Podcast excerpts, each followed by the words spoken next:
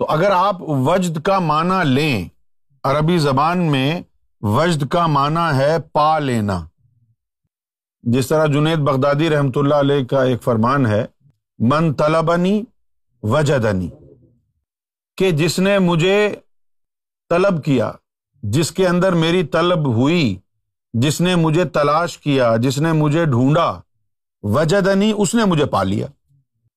تو اب یہ جو کیفیت جس کو لوگوں نے وجد کا نام دیا ہے، تو اس سے مراد یہ ہوا کہ اس دوران کیفیت انہوں نے کچھ پا لیا ہے، لیکن جب وہ کیفیت ختم ہوتی ہے تو پایا کچھ بھی نہیں ہوتا ہے، جو آئی تھی کیفیت وہ چلی گئی، تو اب یہ دھوکہ ہو گیا۔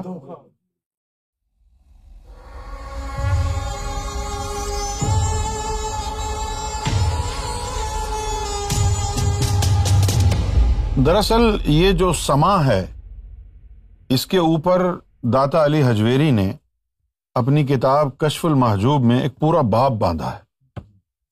اچھا، اب ذرا آپ توجہ سے ملاحظہ فرمائیں کہ سماع جو ہے صرف قوالی شامل نہیں ہے، اس میں سماع میں تلاوت قرآن بھی شامل ہے، نعت خوانی بھی شامل ہے، اور قوالی بھی شامل ہے۔ اور داتا علی حجویری کا یہ فرمانا ہے کہ سماع انسان کے اوپر، صوفی کے اوپر، ایک غیر حقیقی کیفیت طاری کر دیتا ہے، جو کہ اس کی روحانیت کا، اس کے ایمان کا حصہ نہیں ہوتی ہے۔ سماع کی وجہ سے وہ کیفیت پیدا ہوتی ہے اور پھر وہ کیفیت زائل ہو جاتی ہے۔ داتا علی حجویری کا یہ ماننا تھا اور ماننا ہے کہ چونکہ یہ کیفیت غیر حقیقی ہے اور یہ دائمی نہیں ہے، آتی ہے چلی جاتی ہے، تو اس کی وجہ سے کچھ صوفیوں کو غلط فہمی ہو سکتی ہے، وہ اس کیفیت کو اپنے ایمان کا حصہ سمجھ کر بلند و بانگ دعوے کر سکتے ہیں کہ یہ ہو گیا وہ ہو گیا تھا۔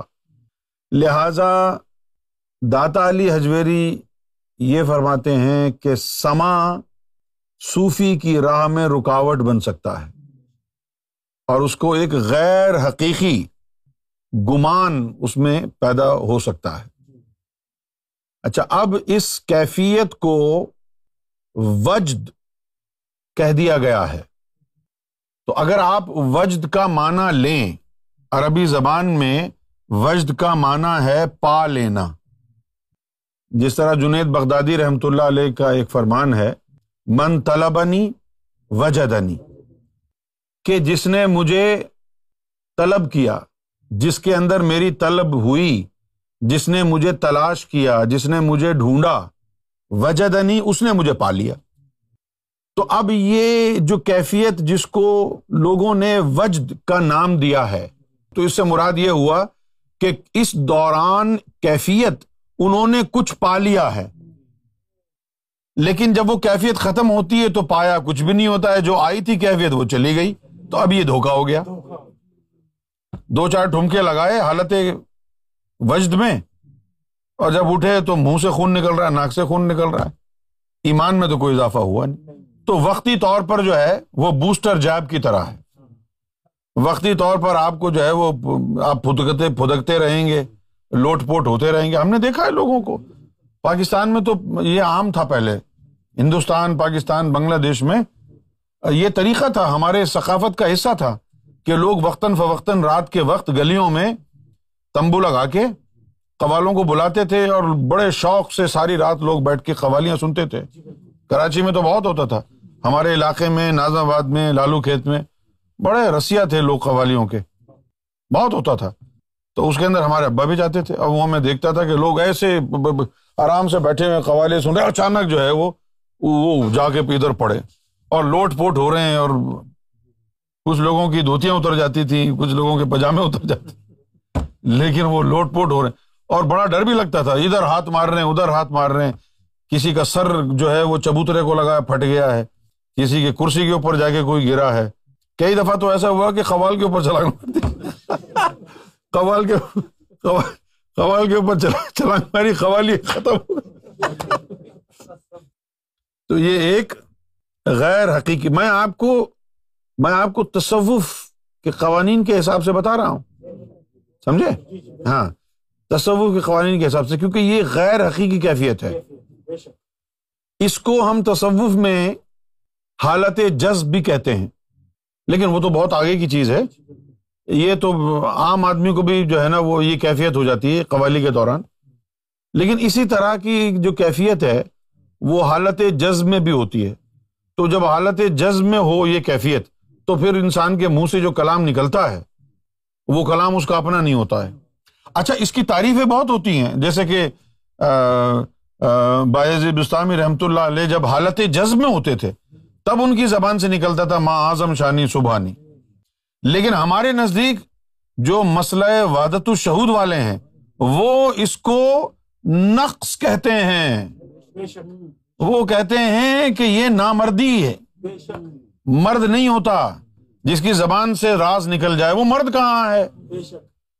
اپنے یعنی حالت سہو میں رہیں. کبھی بھی نہیں ہوگا کہ کوئی وحدت الشہود والا حالت جذب میں پایا جائے. حالت جذب میں صرف وہ آتے ہیں جو وحدت الوجود والے ہوتے ہیں. لیکن میں تھوڑی سی اس میں جو ہے اپنی رائے بھی شامل کر دیتا ہوں. داتا علی حجویری رحمۃ اللہ علیہ نے جو فرمایا ہے تو سو فیصد درست ہے، اس میں کوئی شک کی گنجائش نہیں ہے، لیکن وہ ڈیڈیکیٹڈ صوفیز کے لیے ہے، ہمت والے صوفیز کے لیے. اب یہاں تو لوگ جو ہے زیادہ تر غفلت کا شکار ہیں، تصوف پر عمل پیرا ہونے کے باوجود غفلت کا شکار ہیں. تو ان کے لیے جو ہے وہ ایک کوئک شاٹ کے طور پر اگر کوئی قوالی لگا لیں تو اچھا ہے، تھوڑی دیر کے لیے، چلو غیر حقیقی صحیح، لیکن پانچ منٹ کے لیے کیفیت تو ہوگی ان کے اندر. اب تو لوگ غفلت کا شکار ہو رہے ہیں نا. تو میں سمجھتا ہوں کہ یعنی ایسے حالات میں جب کہ لوگ یعنی حقیقی کیفیت سے نا آشنا ہیں تو غیر حقیقی کیفیت کو اگر اپنا لیں تو کچھ نہ کچھ جو ہے وہ ذائقہ اخلاص اور محبت کا جو ہے انہیں نصیب ہوتا رہے گا. تو گا لیں، قوالی لگا لیں، ترنم سے پڑھ لیں.